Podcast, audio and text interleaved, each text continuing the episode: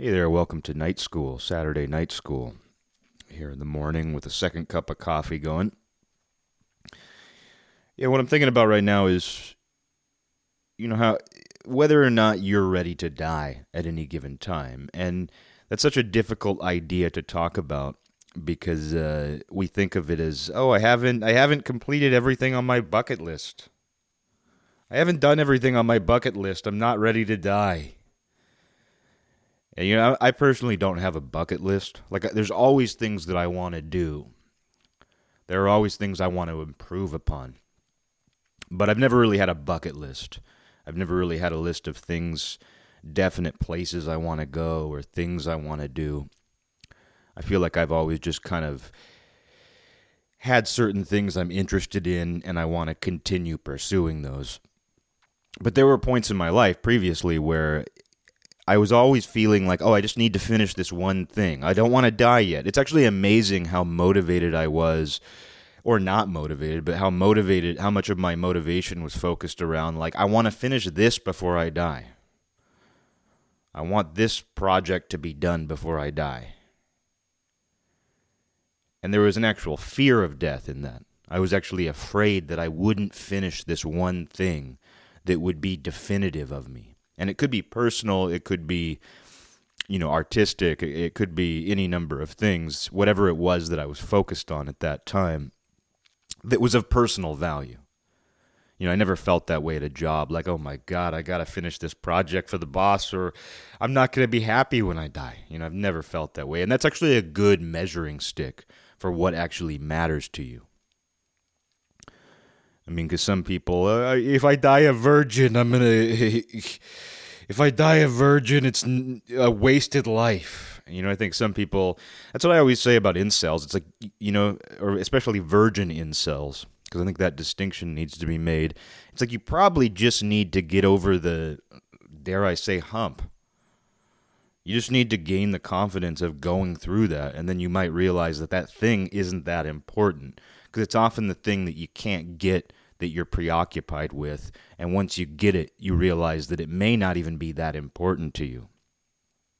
Um, but, uh, you know, many things work that way where it's like you, you're preoccupied with this thing that is elusive to you, and you think that everything depends on it. And it's not that that thing doesn't matter. Like, it would suck to still be a virgin. But you need to get over that in order to realize that, oh, yeah, being constant being in this constant state of lechery and, needing to be validated by like constant physical you know pleasure. Not that it's limited to that but still it's just to have your life revolve around that you know isn't the way either. But you also don't want to be somebody who's been completely deprived of that and deprived by your own hand you know because it's often your own doing uh, but it's the same thing with like anything you know that's on your your list of things that you know you want to do to feel like a complete human. And for some people, like they have this bucket list of like, oh God, I, if I die before I go to Paris, you know, life was wasn't worth it. And bucket lists are stupid.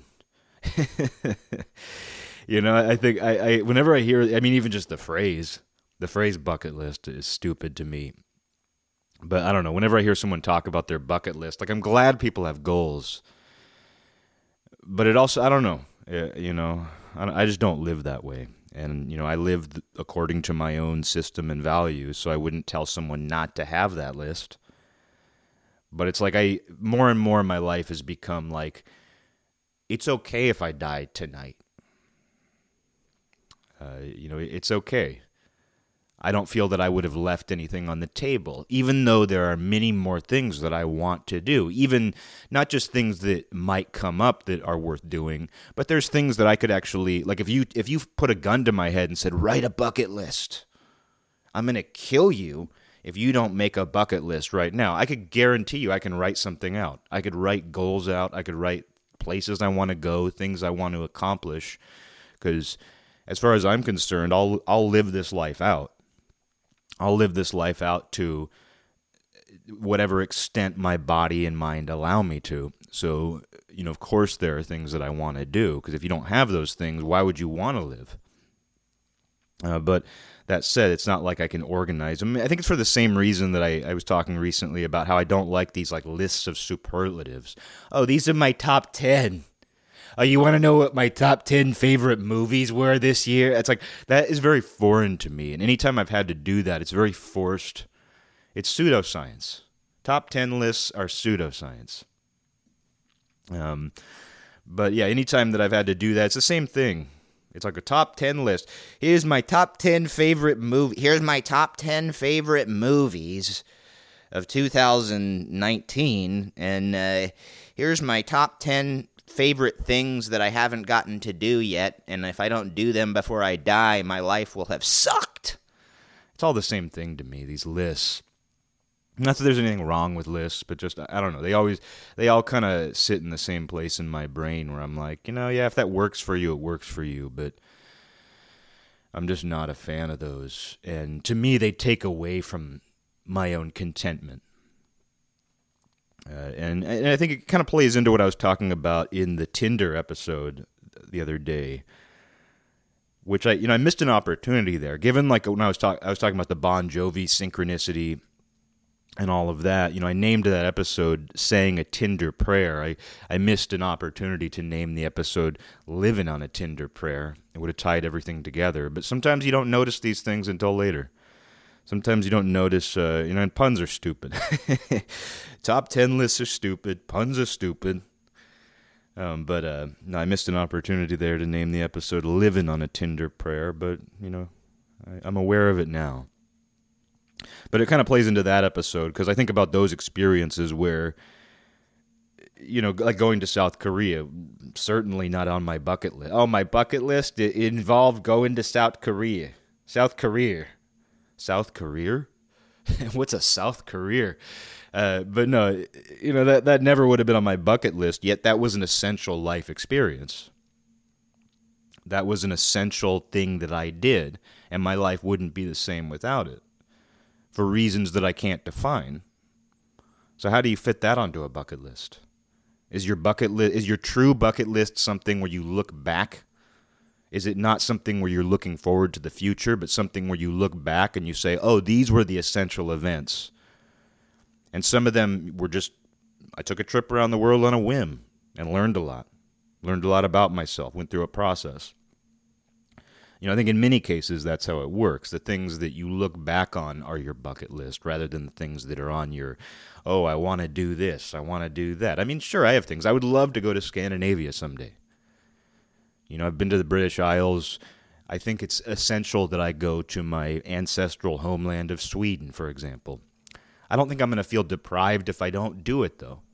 And I recognize too that even if I went there, I might be disappointed. I don't think I would be. I don't think my expectations are unrealistic for what that place is like. But at the same time, if I made a, a quote unquote bucket list where Sweden, going to Sweden someday was at the top, or going to Norway, going to these places, going to Scandinavia, I very well might create a false expectation of it in the same way that a virgin might create a false expectation out of what sex is. You know, it's uh, I think it's kind of similar in that way. But I do think like yeah, if you're going to have some list of essential life events that give your your life the meaning you desperately crave, I think that's something you can only look at in retrospect. And often those events come from they appear. Those those events appear as opportunities kind of out of nowhere. They're not things that you could have planned or structured. And maybe they are for somebody else. You know, maybe it is. Like, I mean, I'm always willing. I, feel like a, a broken record here, in that I'm always like, whatever works for you, preach what you need, you know. And I believe that. But I, I don't know. I also see where people I know who are like that seem to be constantly hungry and not hungry in a good way because there's a good hunger. Like for me, like when you've eaten well all day and exercised and you feel a certain hunger at the end of the night and you don't give in to a late night snack that is a good hunger because you're like i know that i i know that i'm not starving i know that i fed myself properly and i ate healthy food today but now that it's the end of the night I mean, you want to go to bed a little bit hungry. You always want to go to bed a little bit hungry. It's good for your body. You don't want to go to, I mean, it's why they say, like, eat at least three hours before bed. So when you feel that hunger before bed, you're probably going to sleep better. I don't know what the science says, but you're probably going to sleep better. It's like in uh, A Christmas Carol when, uh, when Scrooge sees the first ghost, the ghost of Christmas past.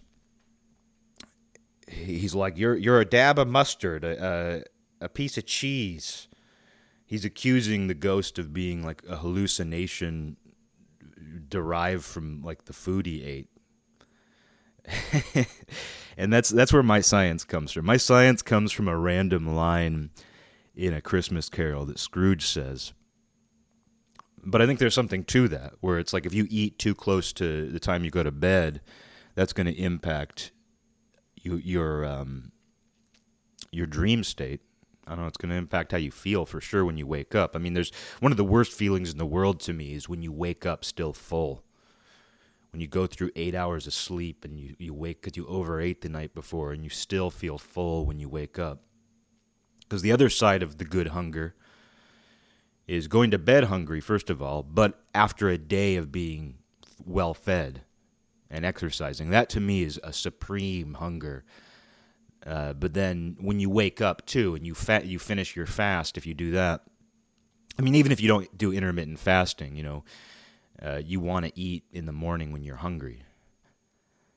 Um, which is another reason why you want to wake up hungry or become hungry in the morning because it's so satisfying to eat breakfast. Like if you do intermittent fasting, it's so satisfying to have your first meal of the day.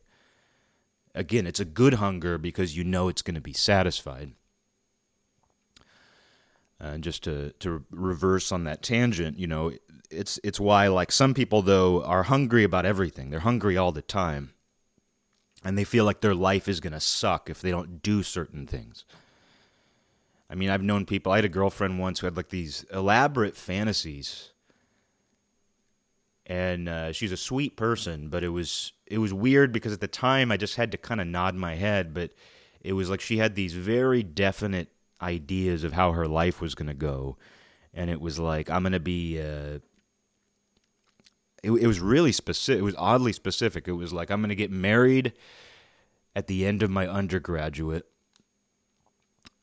and then I'm going to go to grad school and and uh, and I'm going to be like studying to get this very specific job at this very specific place and I'm going to be pregnant while I'm still in grad school.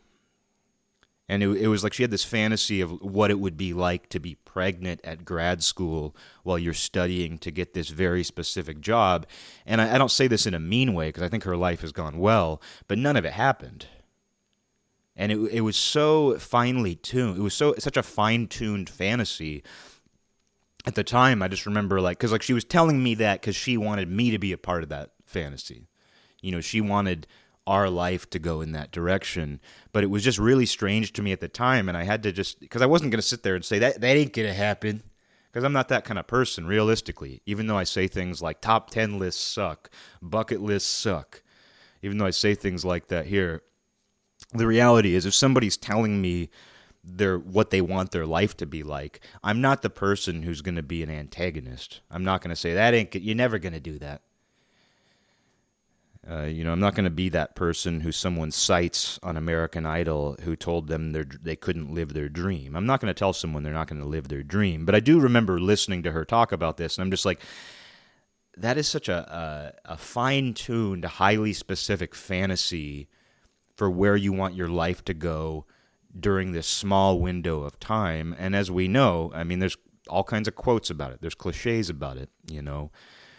When you make plans, God laughs, you know, things like that.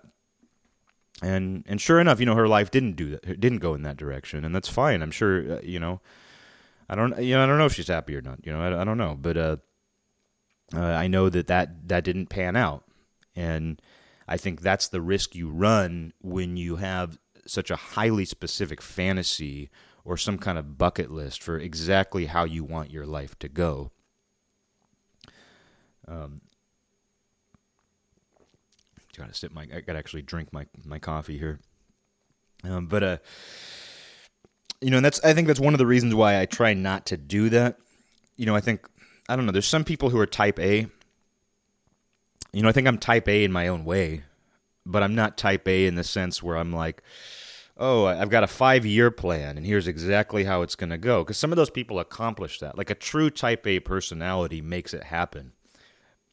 But a lot of people feel the pressure to have that kind of plan. And it denies opportunities, it denies adventure in some cases. Because there's something that people do that I, I see people do that are. Um, they're like these manufactured adventures. It's like, oh, the summer between your uh, junior year and senior year of college, you're going to go to Africa and kiss a camel. You're going to go to Egypt and kiss a camel. And they're going to take a photo of it. You know what I mean? There's there's these kind of manufactured adventures that you do at certain points in your life, and I'm sure those are great. But if you've ever been on like a tour bus you know, it's it's this sort of manufactured adventure, and I think there's something to that. Like when my family went to the British Isles when I was a teenager, we did take a tour bus around, and I think that was the right thing. It allowed us to see a lot more. It allowed us because we wanted to see the sights. You know, I think if you want to see the sites and you want to get historical information, it was kind of a it was a historical tour, you know, and I think there's something to be said for that but I don't think you can turn around and say, "Oh, you wouldn't believe the wild adventure I went on." It was, you know, you can't pretend that that's an adventure in the same way that an adventure is when it presents itself. Like when when an opportunity just presents itself in your life and you take it. And I've actually had very few of those really. Like even though I believe in, you know, you can find adventure in your own backyard, I've had very few real traveling adventures in my life, which is probably why I just talk about the same ones over and over again. Uh, but uh, you know, it's just one of those things though, where you know there are certain like manufactured adventures we have, especially when, when we're young. Especially if you're in the West, when you're in your late teens and early twenties, there are these sort of manufactured experiences you have, and while it's an experience and it's cool, and you take photos and you see things you never would have seen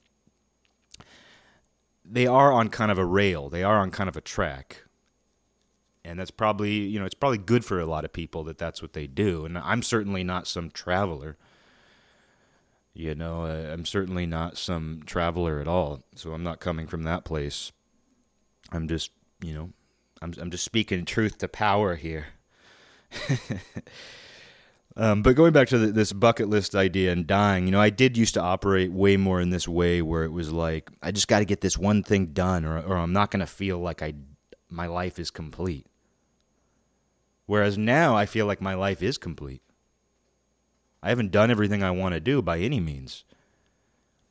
I don't even know what I want to do. In addition to the things that I do know I want to do.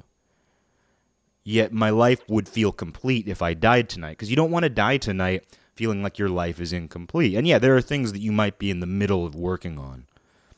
And you don't want to not finish those things. I mean, but you never want to think about your legacy. I think thinking about your legacy is a bad idea. Thinking about your legacy is a good way to ruin your legacy or to, to stop yourself from even having a legacy. That's when you start to overthink. I mean, that's an impure state. And I've been thinking a lot about pure states because it goes back to inhabiting whatever it is you're doing. And this does tie into the whole life and death thing because, you know, people say live in the moment. Live, you got to live in the moment. You got to live in the moment. And, you know, there's a, there's a reason why people say that. But I feel like that cliche has become I feel like the cliche of that statement has cast such a heavy shadow that it's difficult to put that into practice. And it's not just that it's become such a cliche or platitude, and the shadow of that platitude is so dark and and omnipresent. Because saying like, "Oh, I got to be in the moment. I got to be in the moment," you know, if you tell yourself that, it's harder to even get in the moment. Like if you distract yourself by like acknowledging that you're not in the moment and you have to force yourself into the moment. You can't do that. You can't force yourself to get into the moment. So it's like even saying be in the moment out loud is removing yourself from the moment. And then the fact that it's such a cliche, You know, it just it, there's a shadow. You know, and that's the that's really the issue with cliches. While they're often true, they become cliches because there is something true and easily understood about them. Or even if it's not easily understood, it's like there is something epiphanous where when you understand that, it makes total sense and it's so simple. But the problem when something becomes a cliche or a platitude is it casts this shadow, and you have to try to understand that cliche while not standing in that shadow. Being in the moment is one of those, but I don't think it's just that it's a cliche. I think I was thinking about this. I think one of the issues with the idea of being in the moment and that statement is that the moment is so time oriented. And you know, time is at the center of this whole episode where it's like everything about this episode is about people's anxiety over time. My bucket list. It's things that I want to have the time to do. Not just the op- not just the opportunity, not just the chance, but I, I need to have time to do these things before I die. The clock is ticking, the hourglass is upside down, and the sand is falling. You know, that's how people feel about it. So it's a time issue. And when you say be in the moment, what is the moment? The moment is a place in time. And when you're in the moment, when you actually are in the moment, you're not thinking about time. When you're actually in a pure state, experiencing life, inhabiting whatever it is you're doing, you're not actually thinking about time at all. But when you hear that put that way, when you hear the moment, you might as well be visited by the ghost of Christmas past, the, gro- the ghost of uh, the grouse, the grouse of Christmas present, and and the grouse of Christmas future, the ghost. You might as well be visited by all three ghosts in that moment. When you say, "Gotta be in the moment," gotta be in the moment. You know, whenever you think that, you might as well be visited by all the ghosts. And I'll tell you what, there's a lot more ghosts than those three. They just couldn't write them all into a, a story and have it be, you know, a one act or whatever that is. You know, they wouldn't they wouldn't have had time. Speaking of time, they wouldn't have had time to to show the Christmas Carol on stage or in movies or TV if they showed all the different ghosts that inhabit time. And not just the ghosts that inhabit time, but all the ghosts that repre- that are representatives of certain places in time. Because I'll tell you what, there's more than just those three.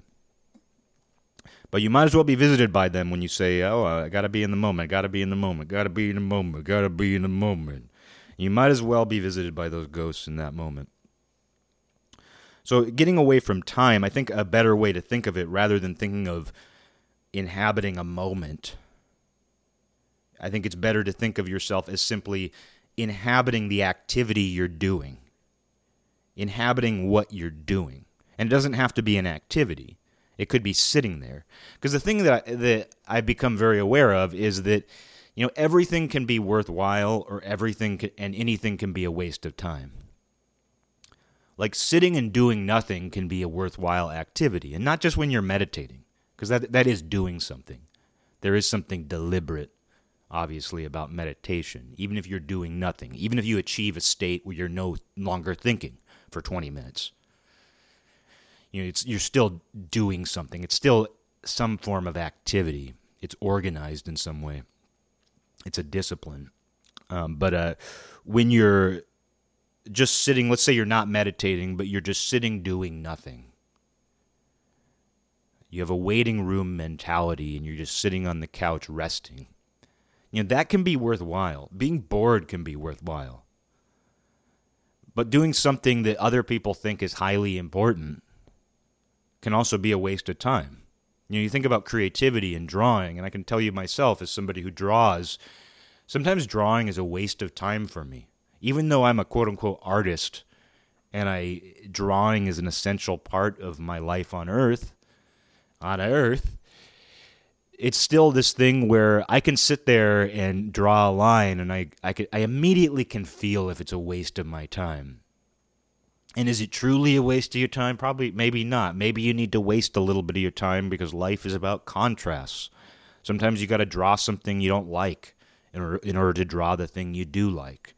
life has to be unenjoyable for you to enjoy it. Every story is a story of contrast. There has to be, you know, ups and downs. You can't exist in a pure state. You can't only do things you like.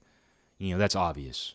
You can't only do things you like, otherwise the things you like lose their definition. And you you you know, chances are you'll find something you don't like about the things you like if you lose sight of the things you actually don't like. So, you know, you could say there's something important to that process. Like, I'm glad that every time I do something creative, I don't sit down and feel completely happy with it. Because then when I do something that I enjoy, that I genuinely am proud of, I'm allowed to feel that way. Because how can you be proud of something that you do all the time? How can you be proud of something if you like everything you do and everything you are? Everything you say? I mean, doing this show, which is a creative exercise, if I liked every episode I did or everything I said in a given episode, it'd be more difficult to to feel happy when I express myself in a way that I actually like. You know what I mean? So, you know, you need that contrast. But that said, it, it doesn't just because you just because there might be necessary contrast, just because you might need to do things you don't like and not necessarily things that are forced on you. Like you're told, like like I remember my mom saying, and, and this is good advice, but she told me as a kid, like, you know, you're gonna have to like do things you don't like in life. You know, you're gonna have to do things for other people. You're gonna have to do things that you don't want to do. And that's important. You know, that's important advice. But it's not just things exter- things that are external to you that you have to do, like work for a boss you don't like, or sit in the waiting room in order to see the doctor. It's not just things like that but you also have to force yourself to do things you might not necessarily enjoy doing.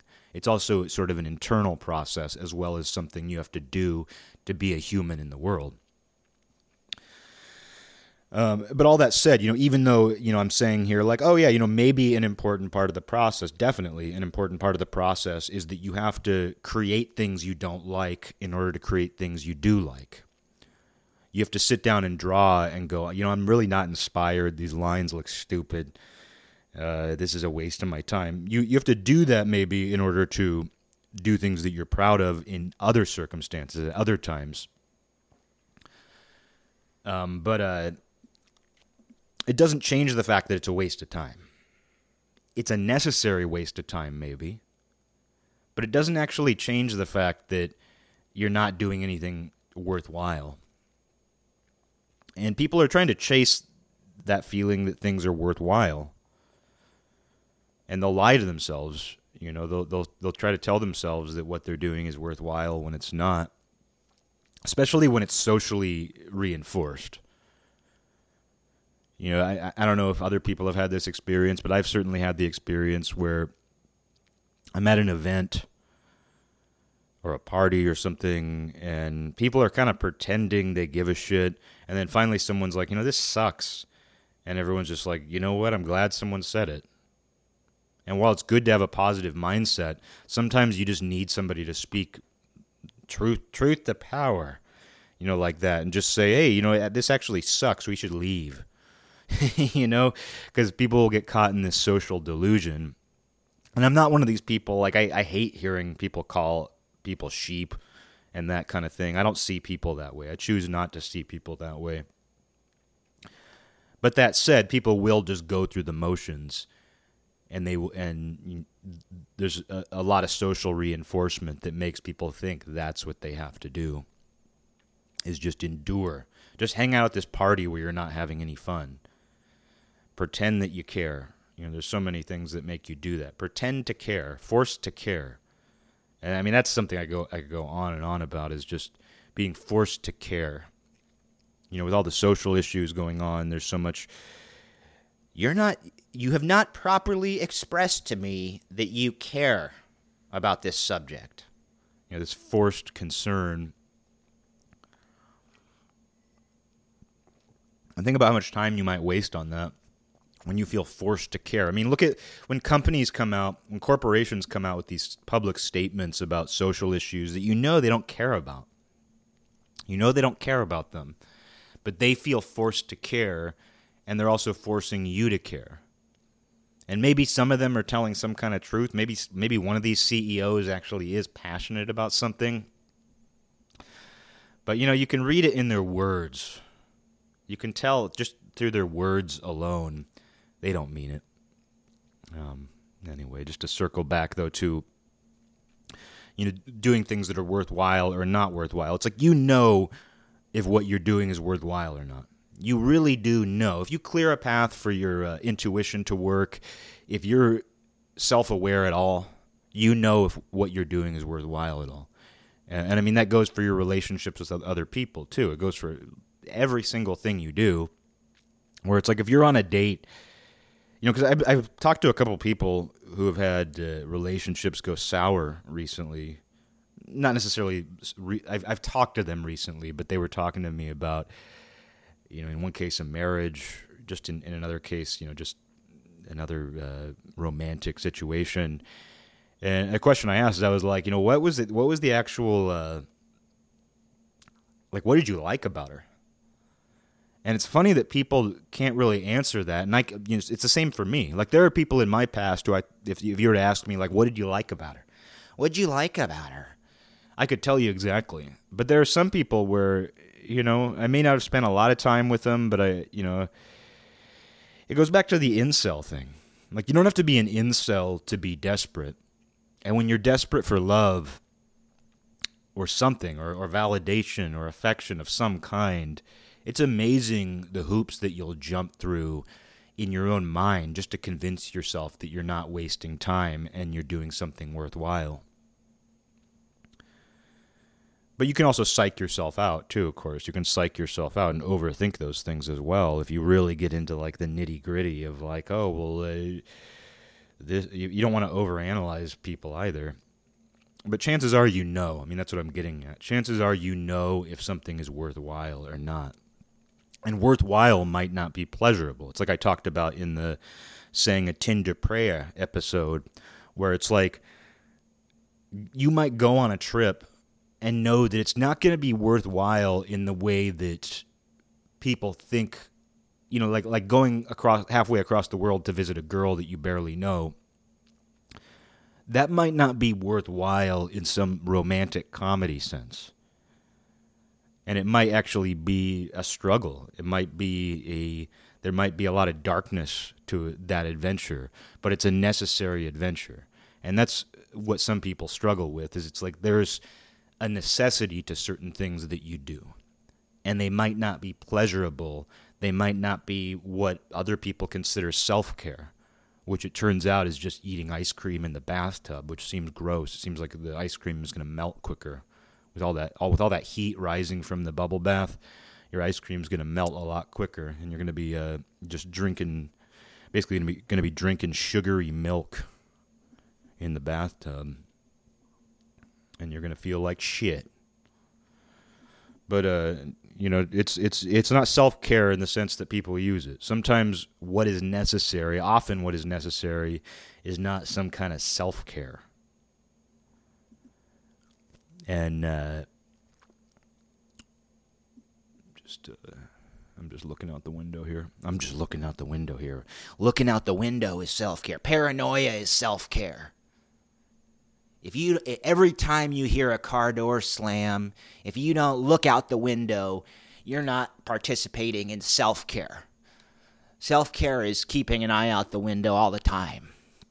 You could make that argument. That sounds like self care to me looking out for yourself, keeping an eye on the neighborhood, that sounds like self-care to me. Hypervigilance is self-care. You can you know you can frame self-care as anything, man. Um but uh where were we at there? I don't know, necessity. You know, things that are necessary. And I guess that gets back to the bucket list thing. And you know, most people's bucket lists aren't necessary. They're not necessary for their own development they're not necessary for a life well lived. And yet, people frame their lives in this way where if they don't do certain things, their life isn't complete. And maybe I'm making more out of these things than other people make them out to be, but I don't think that's true. I think people do put a lot of emphasis on these things one way or another. I think people put a lot of emphasis on this way of thinking. If it's not an actual bucket list, you know, even if somebody doesn't have a list of 10 things they have to do before they die, you know, even if they don't have that list written out, they frame their life this way.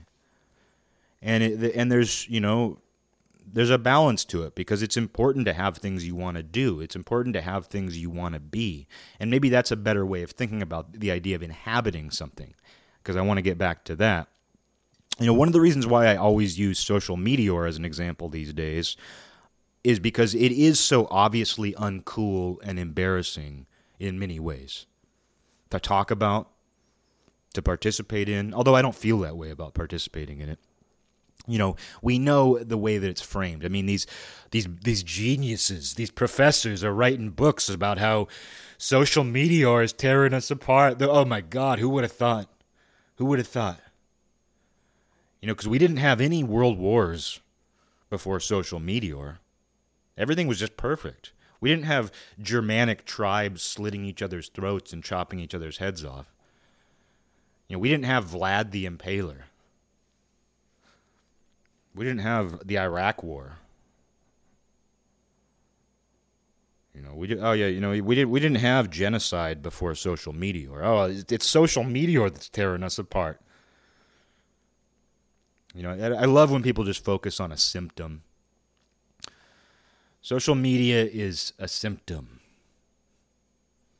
It's a symptom of the universe, honestly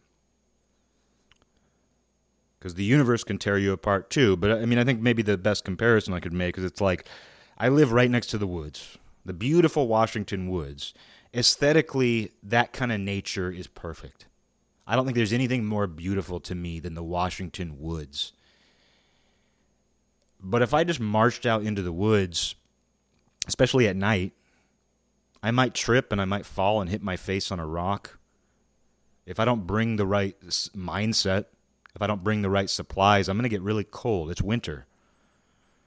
You know, if I go out into the woods in the middle of the night and I get lost, I might freeze. I'm going to be very uncomfortable. Let's not even go with the extremes of like, oh, if I walk out into the woods behind my house, I'm going to die. You know, let's not even go there with it.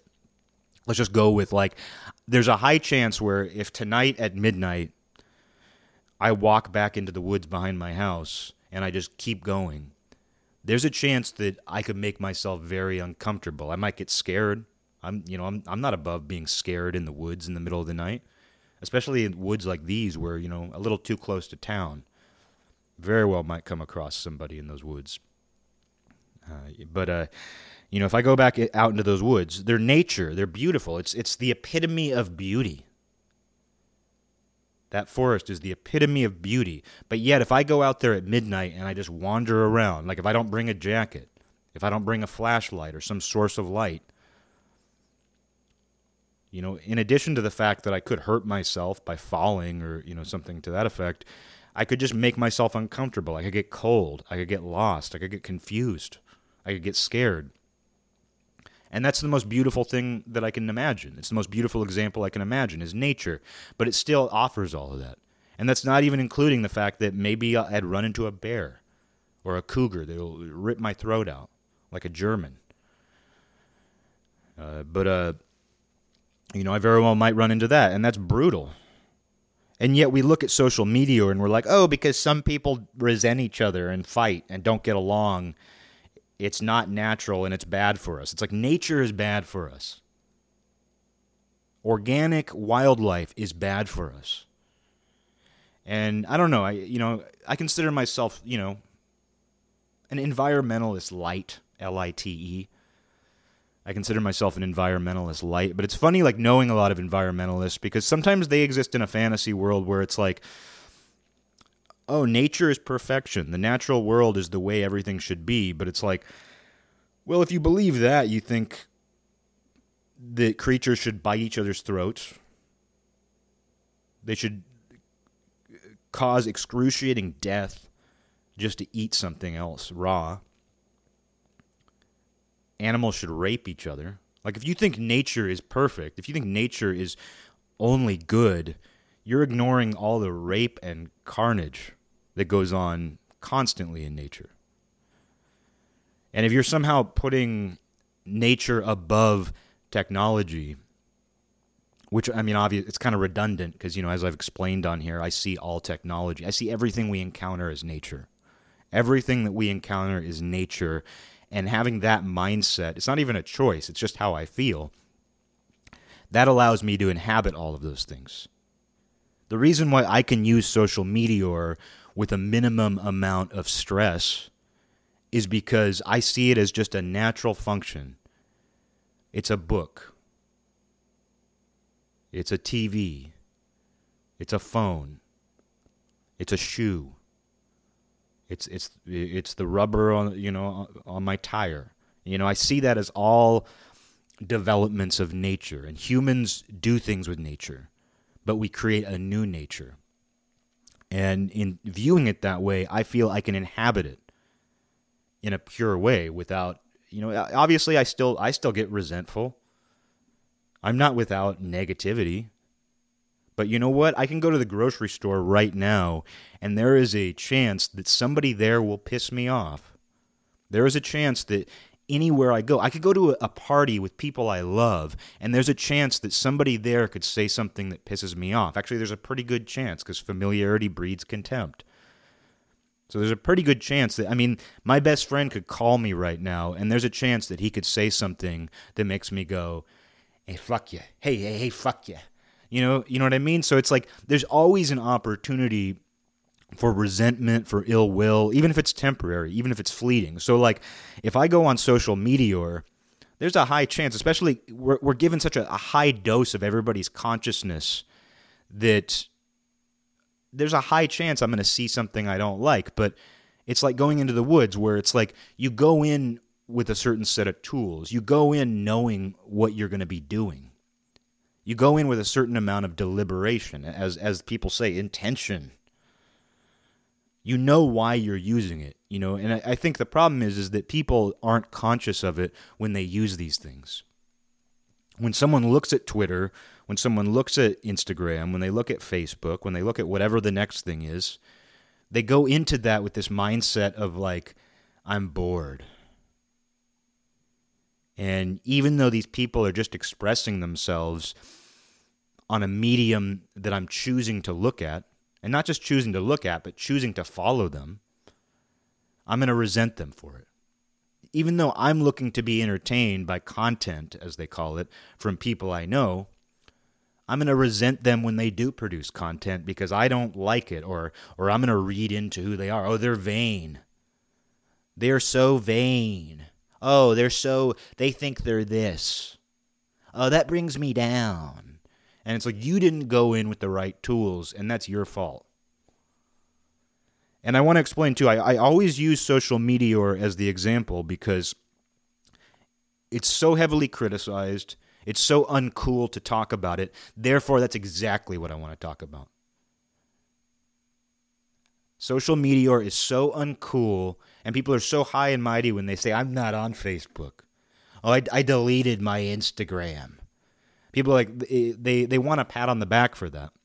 Uh, what's on my bucket list? My bucket list is to delete my Instagram, to delete my Facebook. And if I don't delete them before I die, my life's going to be not worth it. You know, it's that kind of thing where it's like, that is totally great to me. Like when the reason I talk about the, the reason I use social media or as the example is because it's the peak of modern communication right now, at least, and it's people think of it as so uncool, even though they're all on it. I mean, and this is a funny thing too. I I know of three people more, but I, I can think of three specific people who are good friends of mine. Four, no, actually, I can think of four specific people who I guess publicly claim they're not on social media, but secretly they are. Like they they don't want to admit it. I know they are, but they they're secretly on there. Uh, and I mean, I even have a friend who's not who doesn't have an Instagram account, and he checks it probably more than I do.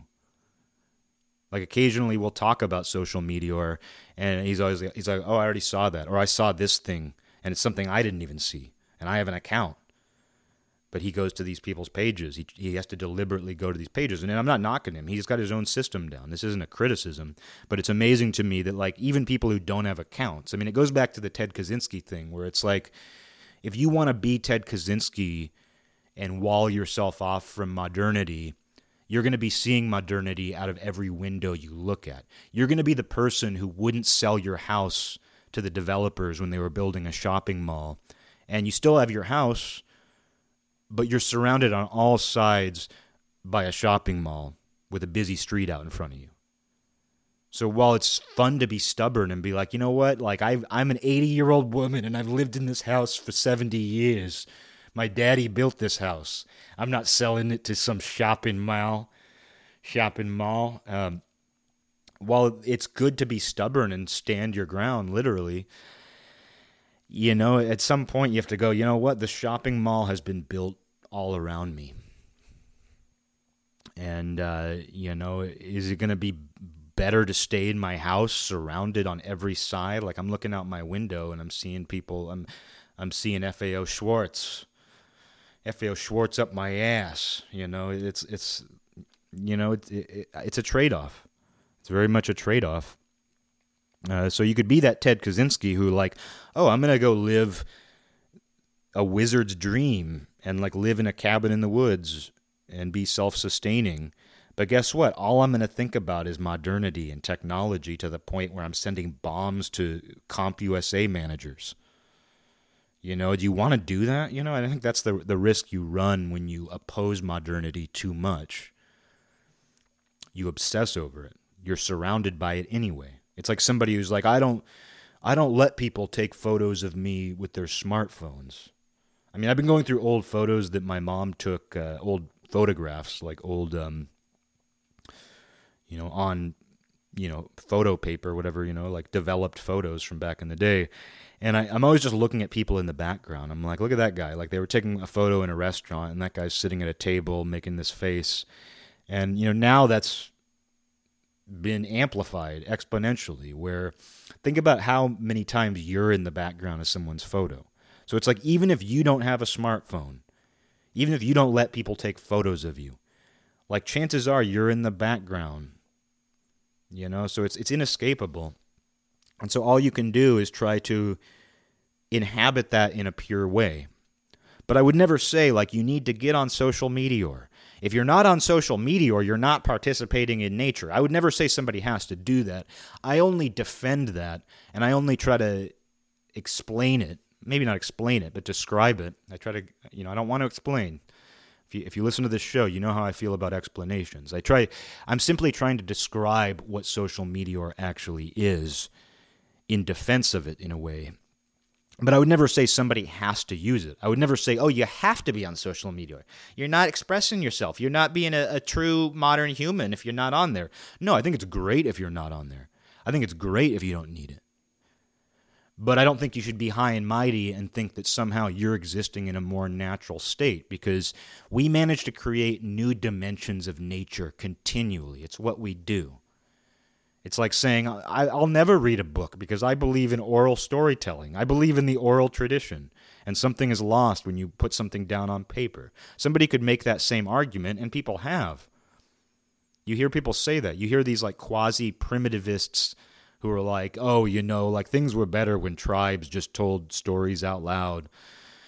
Uh, you know, books ruined that. The printing press, well, you know, people you can criticize all these things because they're all they're all different steps on the same the same stairway.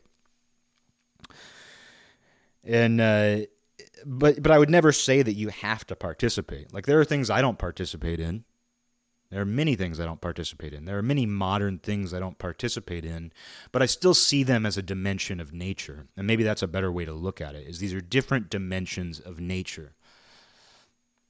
And I, I, just I wouldn't know how to differentiate any dimension of nature from any other, even though there are some that are more organic and more aesthetically pleasing. Because yeah, duh, duh, a forest is far more beautiful than a internet app yeah, a forest is more beautiful than a website.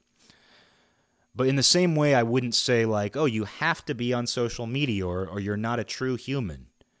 I wouldn't say you have to go out into the forest in, at midnight or you're not a true human.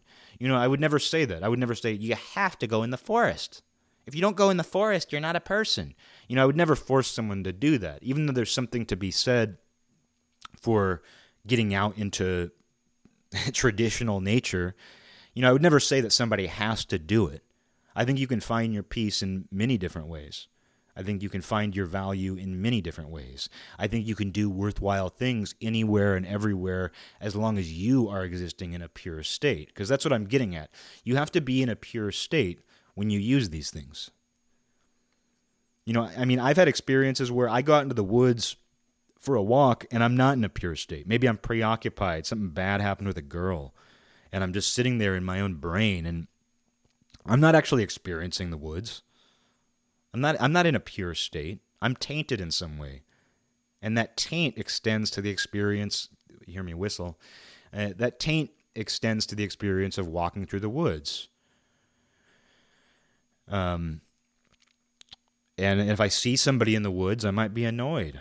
I might be like, "Oh god, I don't want to I don't want to have to say hi to this person." You know, you get into that sort of mindset.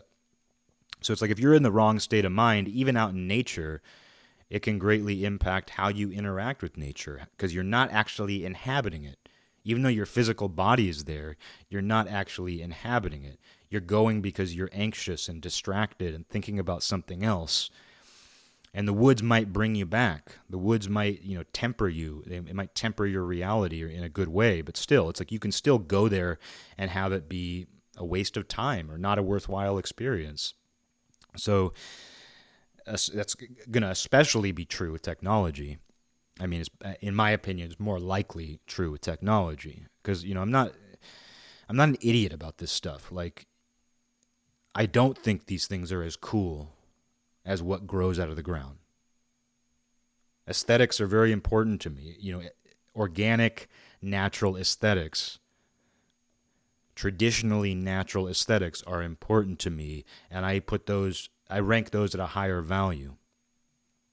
I like the primordial. I will always prefer something that is in its primordial form for the same reason that like I will prefer you know it's the same reason I prefer like people who did something first. You know, if I'm going to listen to a metal band, there's a good chance, unless somebody was tr- is truly unique or original, unless they exist in a pure state of their own, there's a strong chance that I'm going to prefer the people who did it first, the originals. You know, and there's just something, it's going to sound better. It came from a much more pure place. You know, and that's kind of how I feel. I mean, it, it could be black metal or something where it's like, I'm going to prefer something that's from the early 90s. You know, that's going to be the sweet spot, early mid 90s. Chances are that is going to be my ultimate preference. Doesn't mean that's what I listen to all the time, but that is going to be my ultimate preference. Does that mean I won't listen to something from 2009? Or 2021 no it doesn't mean i won't listen to that but i'm going to i'm going to look at that thing from 2021 the same way that i'm going to look at social media and i'm going to say this is still pure. It's still good. It's still nature but it's not the original. Because the original nature is the trees growing out of the ground and maybe that's not even the original. You because at some point the trees didn't even exist and maybe there was some amoeba who said, like, I liked it more without trees. Because that kind of gets into the idea of like climate change and all of that. And, you know, while I believe we should not do things that destroy the earth, I think we should also also condition our minds to appreciate any outcome. As long as we're not burning to death, as long as our skin isn't falling off of our bodies, I think that we should be like, you know what? If we have to live in a world, if we don't have a choice, how are we supposed to feel about the earth after climate change? Are we supposed to just hate it? If we can't reverse course, if we can't stop you know the destruction of the natural world, if we can't stop the burning of the forests, if this turns out to be something that we contribute to but can't control, or if it did turn out to be something that was beyond our control, is it is our only option just to hate life and be like, "Oh, we couldn't stop climate change, so we can't possibly appreciate the earth for what it is." Like I don't want to live on a post-apocalyptic desert planet because this is what I know. I was talking about my love for the forest. I don't want to live on a post-apocalyptic desert planet. That's not my preference. There's a beauty to that. There's a beauty to a Martian landscape, but it's not my preference. But if that's our only choice, is is our only choice then to hate it? And be like, oh, because people say like, oh, your great great grandchildren, we gotta we gotta save the earth for our great great grandchildren, which is a noble thought. But it's like, shouldn't we also condition our great great grandchildren to learn how to appreciate and find harmony no matter what the state of the earth is, even if it is on its way out? Because as above, so below. We die, our planet probably dies, our universe might very well die. So, shouldn't we be trying to learn to accept that? Shouldn't we accept that? And that's where spirituality and religion comes in. And for me, that's not something I forced on myself to cope with these things. It's just a, a, a helpful byproduct that, oh, hey, in having certain beliefs, and ha- in, in having these experiences, in seeing the world this way, and experiencing the world the way I do, I no longer look at the earth and think like it has to stay the same forever. It has to stay the same forever. It has to stay exactly as it is at this moment forever, or it's going to suck for everybody forever. There's no way to live here. And it, you know, if if the Earth is eventually, uh, you know, a, a desolate, you know, Martian desert planet, desolate desert planet, you know, if it does become that, and, and there's still life on Earth, does that mean life is meaningless? Does that mean there's no way to appreciate it? I don't know. It might be miserable. It might be difficult. It'll probably be more difficult, uh, especially if it gets worse and worse. Like, oh, the planet's dying, and we can't do anything about it. But you can do something about how you feel about that. You can accept that. And when you accept that, well, hey, now you have a, a much larger range of motion. And you can do what you can to stop more destruction from happening. You can look at it objectively. You can try to preserve and conserve. You should. I think you should. I try to. But that said, you should also you can the thing is you can do both and they're not contradictory. Cuz like if I were to say to some of the science people I know, some of like the cultists, I call them cultists, people in the cult of science who, you know, stick a microscope down the front of their pants to get themselves off, you know, like those people uh, if I were to say to them, "Oh, you should learn to to accept the death of the planet."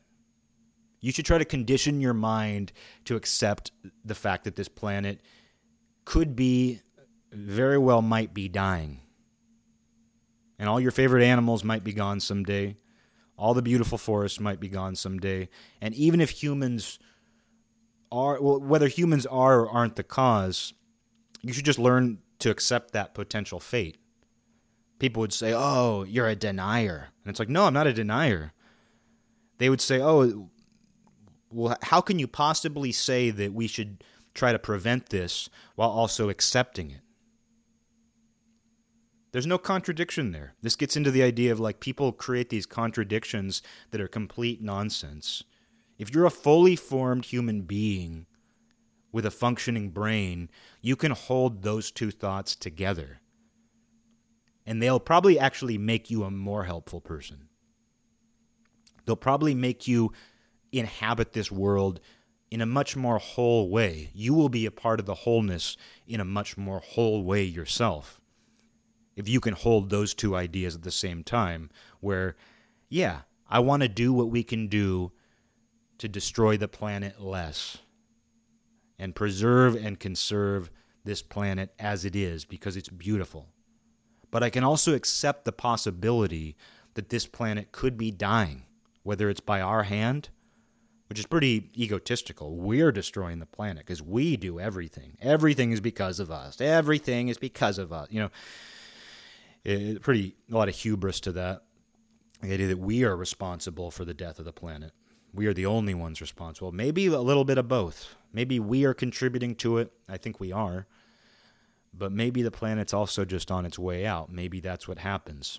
We, we have other examples. We see planets. Mars is an, is an example. We believe there may have been more life there. That might be the fate of a planet. There might be cycles. I mean, maybe there's a reason why all of these apocalyptic mythologies, all of these apocalyptic scenarios that appear in so many different scriptures across the entire world, maybe there's a reason why many of them involve the world being wiped out and then regrowing. Maybe it's not as simple as the planet's dead and it's dead forever. And does that help you cope with it more? To think that, oh, even if we can accept the possibility that all life on Earth will be wiped out and the planet will no longer be. Well, maybe there's a possibility that it regrows. But be in the moment, dude. Well, the moment might be something that takes eons. It might take eons to see the bigger picture of that cycle. I mean, if you only saw yourself go to bed at night, you might be like, he died. He's dead. But then you wake up in the morning and you've been able to see that cycle throughout your entire life. You know that when you go to sleep, you're going to wake up in the morning, in most cases. You know that that's going to happen. But if you didn't see that, if that happened on a much larger scale, a time frame that you couldn't actually witness, where you're going to bed, the earth is going to bed, but you're not going to live, nobody you know is going to live to see it wake up again, to see it regrow. You know, you'd have an entirely different idea of how all this works. So that's something to keep in mind when we get into these big ideas like climate change, the death of a planet. And you can find peace, you can find harmony with both ideas.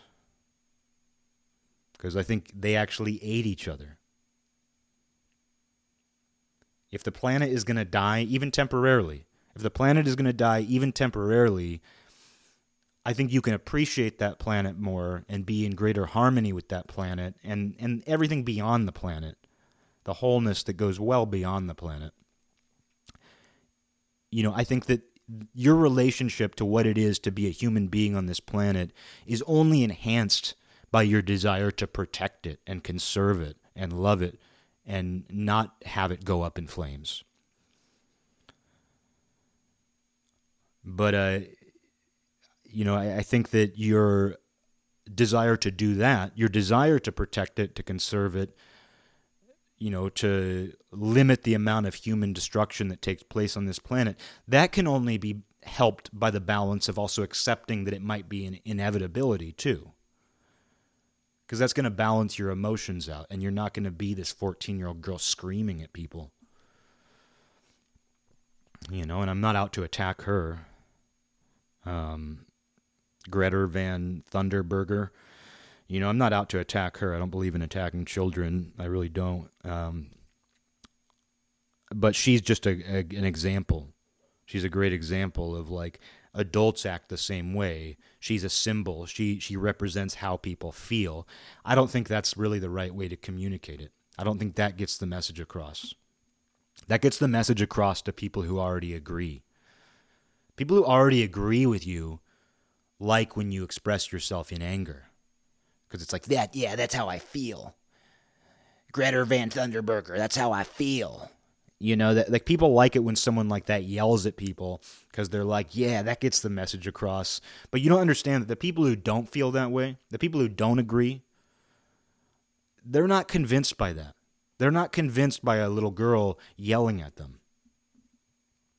So that's something to consider, and it's it should give you even more incentive to find some sort of acceptance that hey, maybe all of this goes away no matter what because we know that we individually do. Even though we go to sleep and we wake up, there'll be a day where we go to bed and we don't wake up. What do we do with that? Oh, my bucket list. No, you want to go to bed tonight not feeling like you left anything on the table.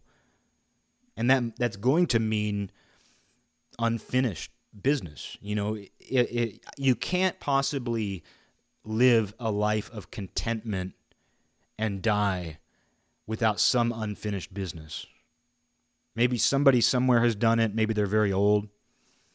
But chances are there's some unfinished business. I mean, I was going through an old folder and I found all these unfinished drawings from probably like 2008 through 2011. And some of them were really cool. I was like, dang, like I, I was doing something really cool on a whim one day, and I never sat back down and, and finished that. I was doing something worthwhile in that moment, and I never finished the dang drawing. I'm never going to go back and finish those, though. I wouldn't be able to do it. And I kind of like them as they are. And this isn't some, oh, the real art is always unfinished. You know, this isn't something like that. But I was just looking at those and I was like, oh, this is a bunch of unfinished business. And it would have been really cool to have finished these. But that was a long time ago now. I'm not in the, the same headspace. Whatever, like, micro technique I was using to do that on that drawing, I wouldn't be able to recreate that now. I don't want to get into some mindset of revisionism. It's, it is what it is. I just have to continue to create things that I like. I have to create new things that I'm proud of. But it was interesting finding all these unfinished things. I'm just like, why didn't I continue working on that? Unfinished business. I, I still have. I have new unfinished business. I have unfinished business right here, right now. And I don't think you can live a life that you value. I don't think you can live a valuable life without leaving some kind of unfinished business. But that's not a bucket list. It just means that you made use of your time without obsessing over time, without obsessing over the moment. You inhabited whatever it was you were doing, you inhabited your day. When you decided to express yourself on social media, or you inhabited that in that moment. And there's nothing to be ashamed about inhabiting that in that moment. There's nothing to be ashamed about inhabiting Microsoft Word when you're writing a story. Like my best childhood friend Nick, you know, he, he's a writer and he, he sent me a new short story the other day in the form of like a, a Microsoft Word document. Am I going to turn around and say, "Hey, you should print this out no, no, you you need, you know what you need to do? You need to print this out, run it through a Xerox machine so it looks all rough and cool, and mail it to me, and then I'll read it. You think I'm going to say that? It doesn't matter. He inhabited that. He sat there in Microsoft Word and he wrote a short story and he emailed it to me. And he, I, I know this guy very well. I've known him for 30 years he inhabited Microsoft Word while he was writing that story. He inhabited his email when he emailed that file to me. I inhabited that story when I was reading it. Is it cool to say, oh, my friend inhabited Microsoft Word one night? I don't know. You know, it's not uncool to me. To me, it's not uncool. It might not be as aesthetically cool. I mean, he also has a typewriter. I, that, I should have said that. I should have said like, you know what, dude? You know, even though you wrote this in Microsoft Words, even though you wrote this in Microsoft Words, uh, you should really retype it on your typewriter so I can get the right feeling. You got to give me that aesthetic. You got to got to make this. Uh, it's all about me. You know, no, he didn't need to do that because he inhabited that story as he wrote it in Microsoft Word and he sent it to me and I read it in the form of a doc file on my computer and I inhabited that story just as much as I would anything else. Is is Microsoft Word the ideal way to read a published story? No, of course not. He would agree with that. You know, a short story, if it's published, if it's presented to the world, it's probably better off in a book. Not a PDF file, not on a Kindle. You know, as I like to invoke, my, my buddy John in England uh, reminded me of the Kindle joke, which is, you know, there's that famous John Waters quote, which is, uh, if you go to someone's house and they don't have books, don't fuck them. And my version of that that I've referenced on here is if you go to someone's house and they don't got a Kindle, don't fuck them. And that joke, honestly, not to analyze my own jokes, but it's like that joke is this. That joke is what I'm talking about. Like you might as well say, oh, if you don't, if you don't, if you if you go to someone's house and they don't have a typewriter, don't fuck them. If you go to someone's house and they don't have Microsoft Word, don't fuck them. It's all about what you inhabit. And yeah, I will say that a story is better served published in a book. I have not seen a better format, a better medium for the written word than a book. And some books look cooler than others. I mean, there's books that you order and you can tell that they were printed on demand. And even though you're holding a physical book, there's like some kind of it might as well look like something you printed on your DeskJet printer, you know? And so it's like an older book is going to look cooler. You know, even in the world of books, of books as the preferable medium to read stories in, an older book is going to be aesthetically more beautiful in most cases. But again, it comes back to you inhabit it as the reader, the writer inhabits it as they're writing, no matter where they're writing it. Like I don't think my, you know, I don't think my friend's story should be shared with the world through a Microsoft Word document. Like I don't think that his story should be published by people sending a Microsoft Word email to each other through email. You know what I mean? Like I don't I don't think that that's how his story should be published. I think there's a a certain way that things should be finalized. I think certain things have their time and place. It's like it's how I feel about music. Like even though I'm totally comfortable listening to music to even putting my own work online in digital format, even though I'm totally comfortable with that. I still think that music is best presented on CD, LP, or cassette. I still think that those three formats are the preferable way to present music. But I'm not opposed to dig- digital music. I just don't think it's the ideal way to publish it. Or if it, you know, if you do publish it online as I have, it's in addition to the physical medium but it's sort of like the the death of the earth. Like if we can no longer listen to CDs, LPs, and cassettes, if we can no longer produce LPs, CDs, and cassettes, I'm not going to grieve over it. If all the forests burn, I'm not going to let my life be ruined by that. And some, and even saying that, somebody would be like, "Oh, like you're so you're a denier, huh?" No, clearly I'm not denying it if I think the forests are burning but I'm willing to accept whatever happens. And I don't say that in some Job sense where it's like, God, make my life miserable. Oh, I'm so pious and happy. You know, uh, make my life more difficult. I don't want my life any more difficult. I want, you know, I don't, I don't want my life to be any more difficult. But I, what I will say is, if we look at pretty much as far as our human lives go, like what is the absolute worst case scenario? It's to live a miserable life on a Martian desert planet with all the forests burned and the rivers dried up. Am I going to let myself hate life? Even if it's a struggle under those circumstances? No. Am I going to hate music if some for some reason we can't listen to it on physical formats anymore? No. There's a preferable way to live life. There's a preferable way to listen to music. There's a preferable way to live on earth. You know, we have our preferences, but I think you also have to accept other outcomes. And you can inhabit that too. You can live a pure life on a desolate Martian desert planet with no CDs or LPs or cassettes.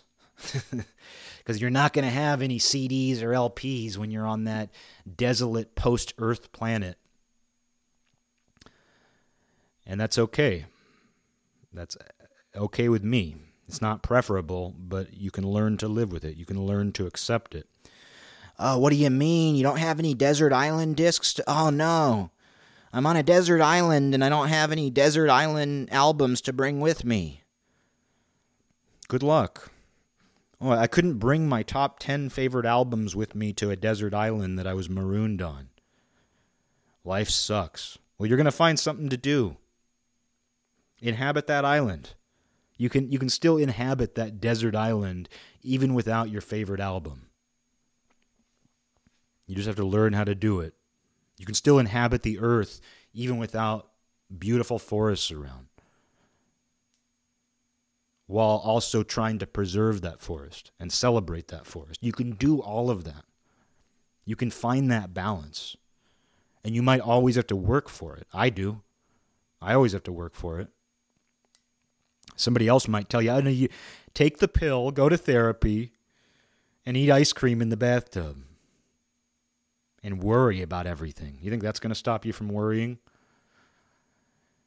Take the pill, go to therapy, hang out in the bathtub every night with a, a, tub full of ice cream, and that'll help you stop worrying about climate change. No, that person's worried all the time about climate change. That person who's focused on self care, taking the pill, going to therapy, eating ice cream in the bathtub, they're probably still sitting there thinking, oh my God climate change. You know, they're probably sitting there screaming inside about that, even doing that. So I don't do that. You know, I don't, I don't, I don't do that. And uh, am I better off for it? I don't know. I can only preach what I need. Just like the person who takes the pill. I mean, I'm going through the. I, keep saying it. What's your What's on your uh, bucket list? Oh, taking the pill, going to therapy, and eating ice cream in the bathtub. That's my bucket list. You know, if that's what works for you, you know, preach what you need. I can't take that away from anybody else. If that works for you, I would never take that away. I would never tell you not to do that. I don't believe in telling people what works for them or what doesn't work for them because I'm not them. But people have to understand that when I say what works for me, it's not at the expense of anyone else, even though I'm confident and adamant about it and still have a lot of work to do. Still have a lot of work to do. There, there are places where I want to get that I'm not at now. But I can tell you that if I go to bed tonight and I don't wake up, while there might be unfinished business, well, there might be places that I haven't been and things I haven't done, I don't feel that I've wasted anything.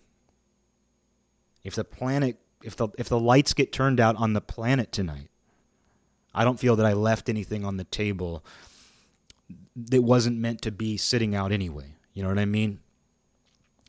And I think you have to live your life that way. And I try to live my life in a way where I can continue to feel this way and preserve this feeling. And that doesn't mean I don't get stressed out, that doesn't mean I don't get anxious, but I have dedicated my life to this and it feels here's that word natural.